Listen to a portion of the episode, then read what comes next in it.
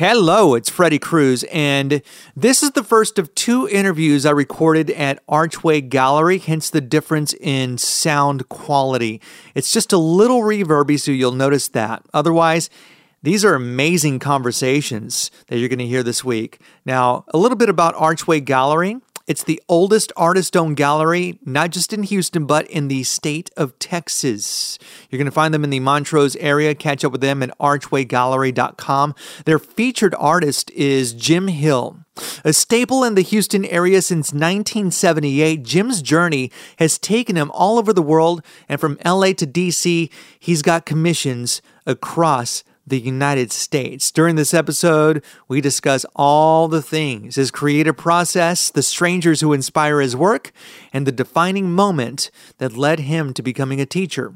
If you enjoyed this episode, please consider sharing with your family and friends, and or leave a short review on your favorite podcast platform. Hi, I'm Ed Sheeran. This is Bruno Mars. Hey, it's Katy Perry. This is your man Flo Rida with Freddie Cruz. This is A J Mitchell with Freddie Cruz. Freddie Cruz. Freddie Cruz. Now let you go pick Mister three oh five, and you already know what it is. My name is Freddie, and it's time to cruise through H T X.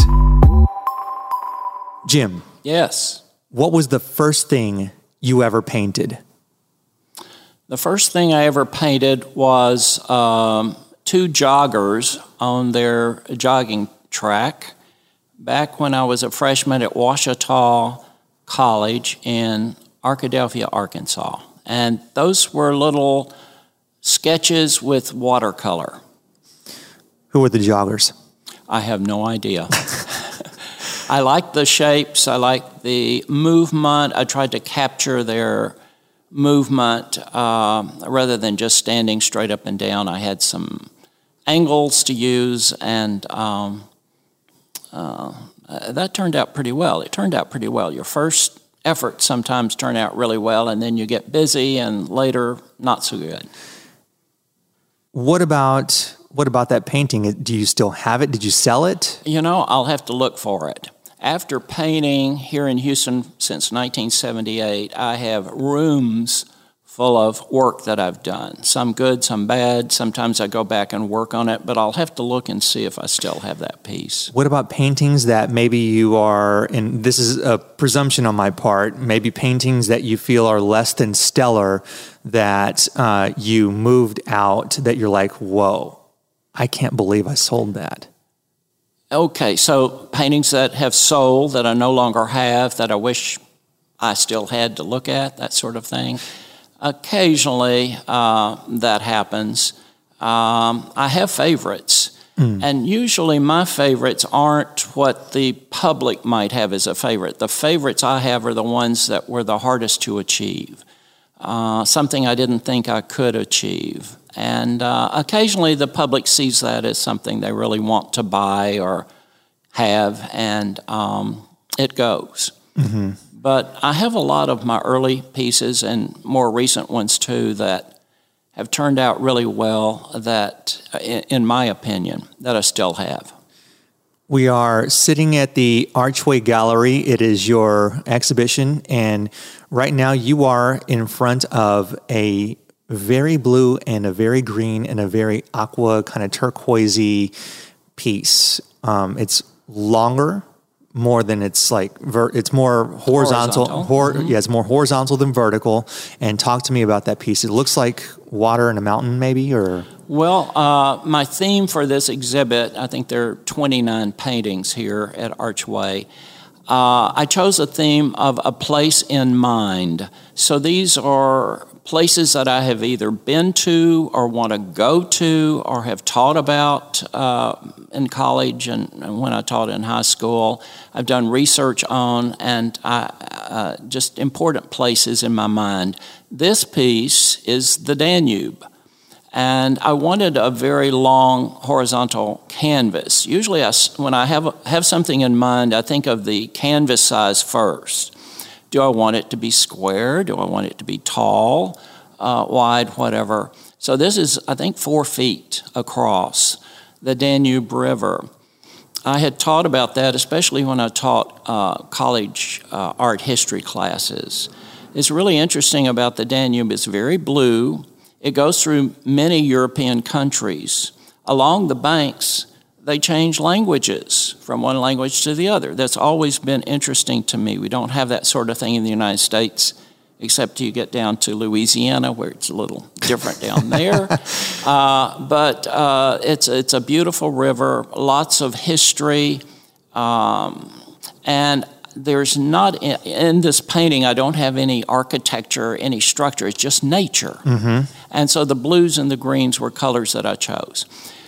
I want to go back to you selecting the canvas before the painting. So is by selecting the canvas before the painting, do you mean you you don't you're not even thinking about what it is you're going to paint? You're going to go to, I don't know, Michaels, or I mean, do, do professional artists even go to Michaels and yeah, Hobby sure. Lobby? Okay, yeah. So you go to the store, get your canvas. That's going to be something you haven't even thought about, the Danube with the mountaintop. Usually I have several thoughts in mind. Okay. I mean, I'm a painter. I look at everything. I see shadows. I see what few colorful leaves we have here in Houston.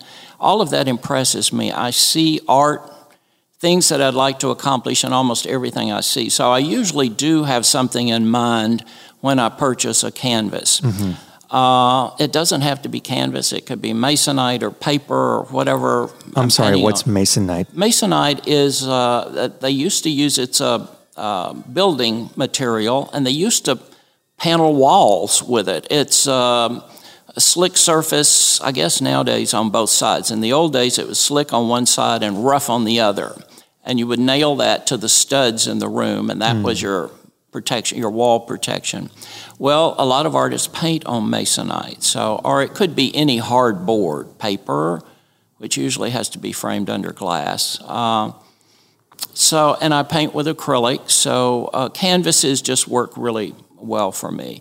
Many times I'll buy a canvas that's stretched around on the edges so that it doesn't really need to be framed. It can stand alone as a painting. Okay. And the edges are even painted. Mm-hmm. But to get back to your question about, uh, the first thing I do is purchase something to paint on. And when I get home to my studio, my studio's in the home, uh, I sit in front of a blank canvas. So I'm really happy. That's a happy time for me. And then I start drawing and manipulating acrylic paint on there.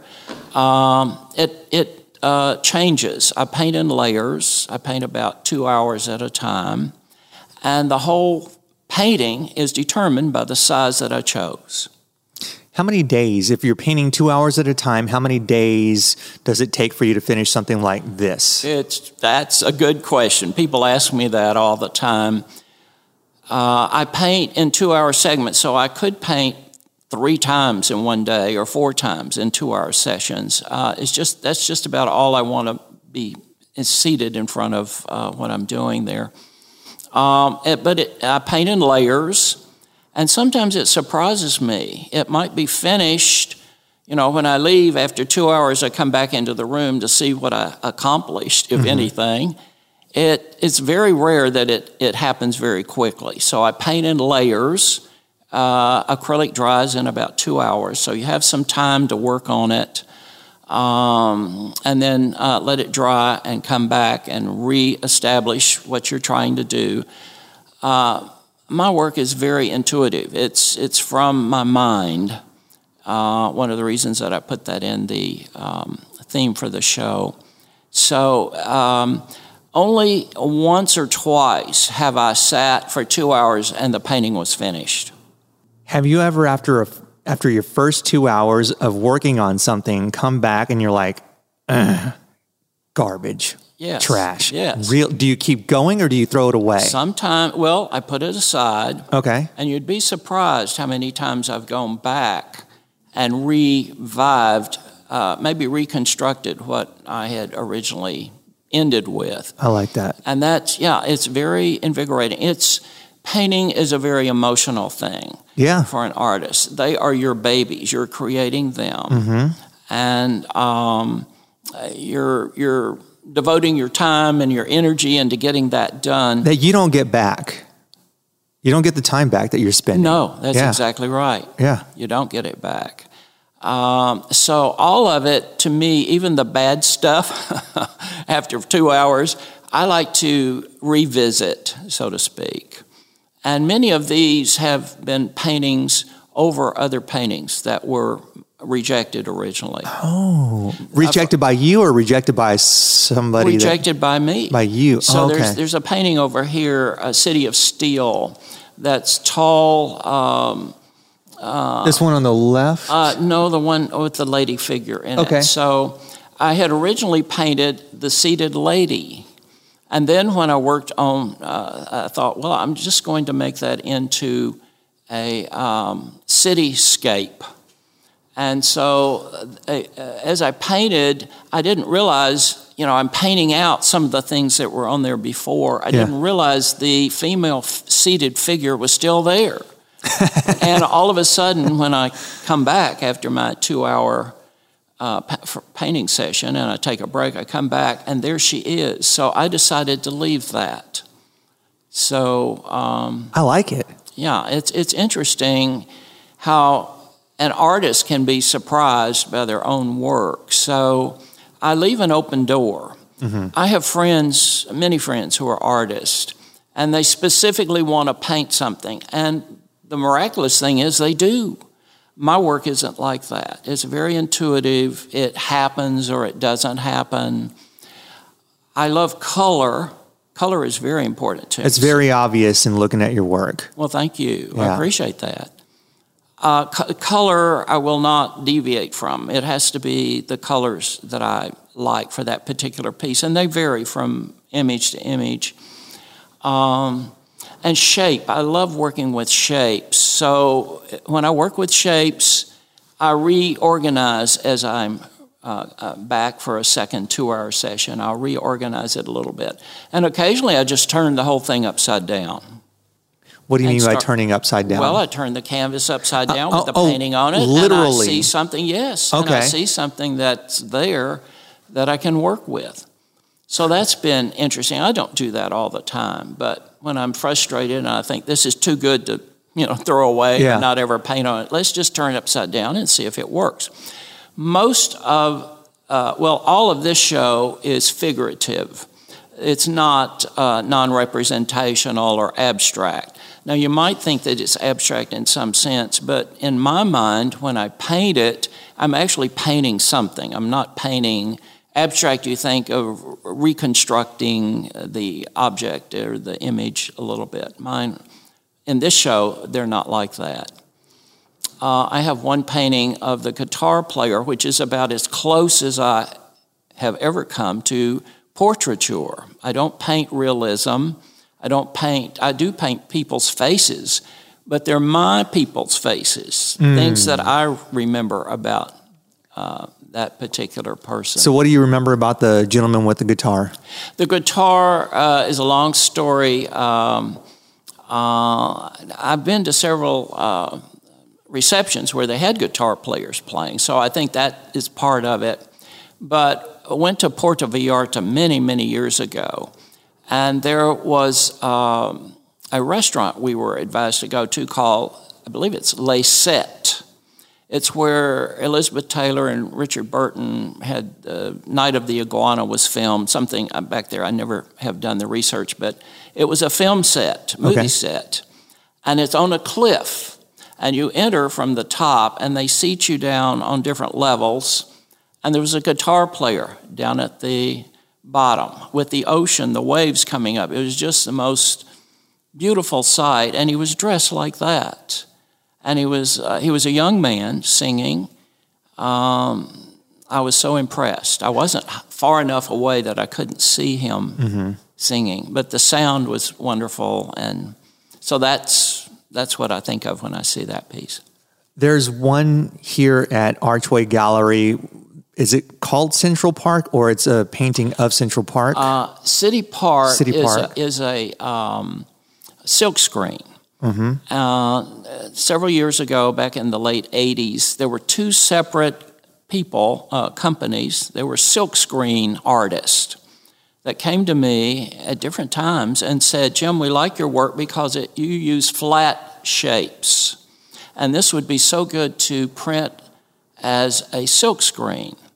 Now, another word for silkscreen is serigraph. So mm. these were ser- serigraphers. And that's all they did. They didn't paint. They printed other artists' work in an edition, so it's a publication. And we worked out a deal. I got a certain percent of the uh, prints, signed and numbered. They're very large. I think they're almost uh, three feet across and maybe two feet high. That is quite sizey. Yeah. And uh, the one they, they, the, they chose an original painting that was approximately that same size. And they said, this is what we want. What is this? City Park is what I called it. Well, I was thinking of Central Park in New York City.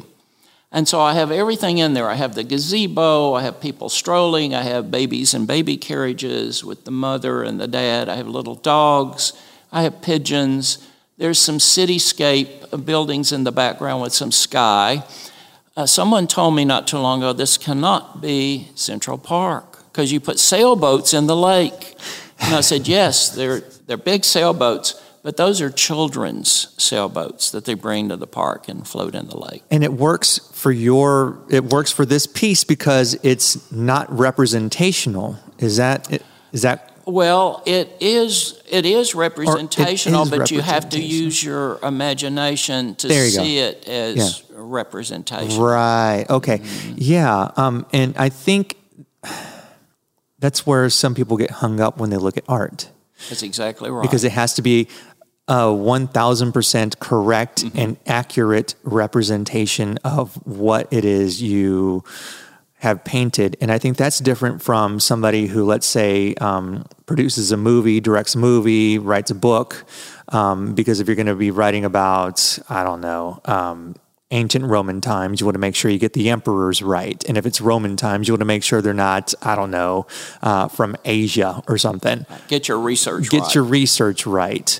Um, but this, I mean, it works. This works. Uh, the uh, design of it, I'm very interested in composition. So you have to balance things, you know, and you have to get the colors balanced and the shapes and mm-hmm. so forth. I always like some sky in the background. I don't know why. Uh, and I use a lot of blues and greens, so a lot of green for the grass in the park and so forth. Uh, there's some sidewalks meandering through. Bonus points for using meandering. I love that word. You don't hear that very often. You know, it's funny, a story aside from this, uh, I taught at college level. I went, a, a president of a college talked one time to the faculty, and he was talking about building new sidewalks and everything. He said, we don't build new sidewalks. We let the students walk where they want to go and make the path, and then we build the sidewalk where the path is. Oh. If we had an engineer come in, we'd have all these angles and things. So we let the students do all that, and then we decide, you know, we're going to make a path. So that's what I have. I have some meandering paths through Central Park. Let's build on you being a teacher. What was the defining moment that influenced that decision?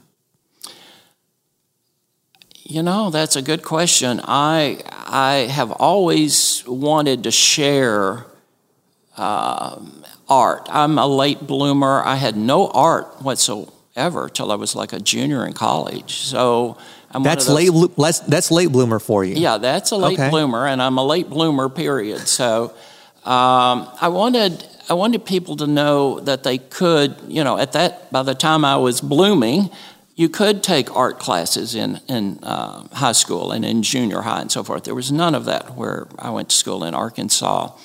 Uh, we had plays and we had poems and we had uh, language classes and that sort of thing. But I was really uh, pretty much starved to share. I'm a sharing person. If I do something uh, that could help you, I want to help you with it. And I think learning uh, how to teach effectively was a goal. Mm. What do most outsiders get wrong about the art scene in Houston? Well, uh, that's another good question. I, I, um, I don't know what they get wrong. I think we're so happy here at Archway to have people come in. Many of the people come in for the first time, see our sign outside. Sometimes we have the door wide open, and they come in. And they first thing they say is, I've never been in an art gallery before. So we're so pleased to get those people. Those are our treasures. And many of them live in the neighborhood, so they're walking around. We li- we're occupying a, a space in a beautiful neighborhood where there's a lot of people walking, and we love that. So I think capturing the person and showing them that it's safe to come into an art museum and to explain how our art, mu- our art museum is, our art gallery is a little different from most art galleries, that's uh, encouraging to us. Final question for you. In one hundred years, somebody stumbles across one of your paintings. What do you hope and or want and or think they will take away from it? Well, I hope they'll see some joy in it, because I paint happy things. I don't paint uh, doomsday, you know, it's, uh, leave that to someone else. It's not a problem, but I don't paint that. I paint uh, joyous, uh, happy, whimsical things. Uh, I love uh, the use of color, uh, to use color, and so I hope they see that as something that is fun and happy and something they could look at over a long period of time. All right. Jim Hill is the artist. Archway Gallery is where you can come and see his his work. It is A Place in Mind.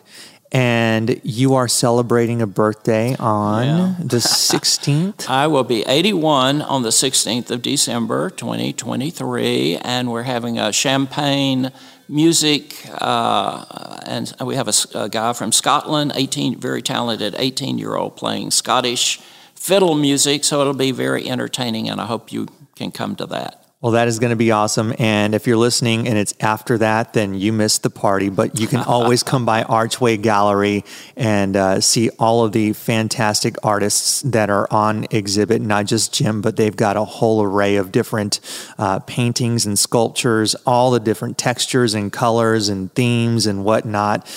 Jim, you are an inspiration. Thank you so much for coming by the podcast and sharing with me the story of your art. Oh, thanks, Freddie. Thanks. Nice to be here. Hey, it's me. I'm back with a quick little nudge. If you enjoyed this podcast as much as I did putting it together for you, then please leave a review on your favorite podcast platform and subscribe to the newsletter at cruise through h t x dot com and share with your family and friends. Thank you.